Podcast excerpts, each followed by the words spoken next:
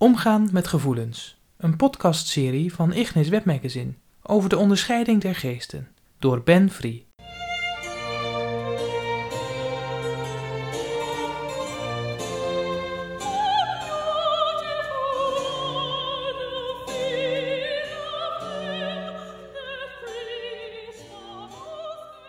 Deel 5. De oude wortels van de onderscheiding. We willen in deze aflevering kijken naar een stukje geschiedenis van die leer van de onderscheiding van de geesten. Je kunt dan zien dat al in Qumran, dat is een Joodse monastieke gemeenschap in de tijd van Jezus, de leer bekend was van twee geesten, of later pneumata. In elke mens een dubbele neiging aangetrokken zijn in twee richtingen, goed en kwaad.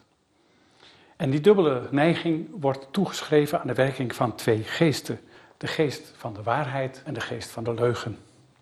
Bij Hermas, we zijn dan in de tweede eeuw, heten ze de engel van de rechtvaardigheid en de engel van het kwaad. Het hart van de mens wordt dan gezien als de woonplaats van de geesten, maar dat leidt later dan weer tot de strijdvraag: kan dat wel, dat in één mensenhart zowel de goede als de kwade geest huist? Hermas beschrijft enkele criteria voor een goede diacrisis, een goede onderscheiding van die twee geesten. Hoe kan ik de ene engel onderscheiden van de andere? Beide wonen immers in mij. Luister. De engel van de rechtvaardigheid is fijngevoelig, teruggetrokken, zacht, vreedzaam. Komt hij binnen in je hart, dan spreekt hij je onmiddellijk van rechtvaardigheid, van heiligheid, van kuisheid en andere goede werken. Herken je zulke gedachten in je hart, weet dan dat de engel van de rechtvaardigheid bij je is. En zie hier de werken van de engel van het kwaad.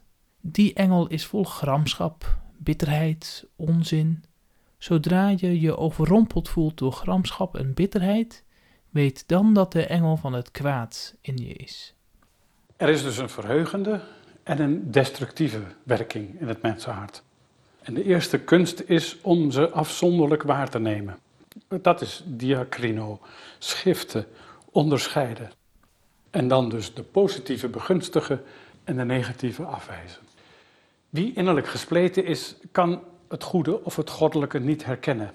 En blijft gevangen in verlangens of neigingen die afleiden van het goddelijke. Dat juist een garantie wil zijn voor menselijk welzijn. En dan gaat innerlijk de chaos overheersen. En wat ons van chaos bevrijden kan, is de onvoorwaardelijke keuze voor de opbouwende krachten in ons.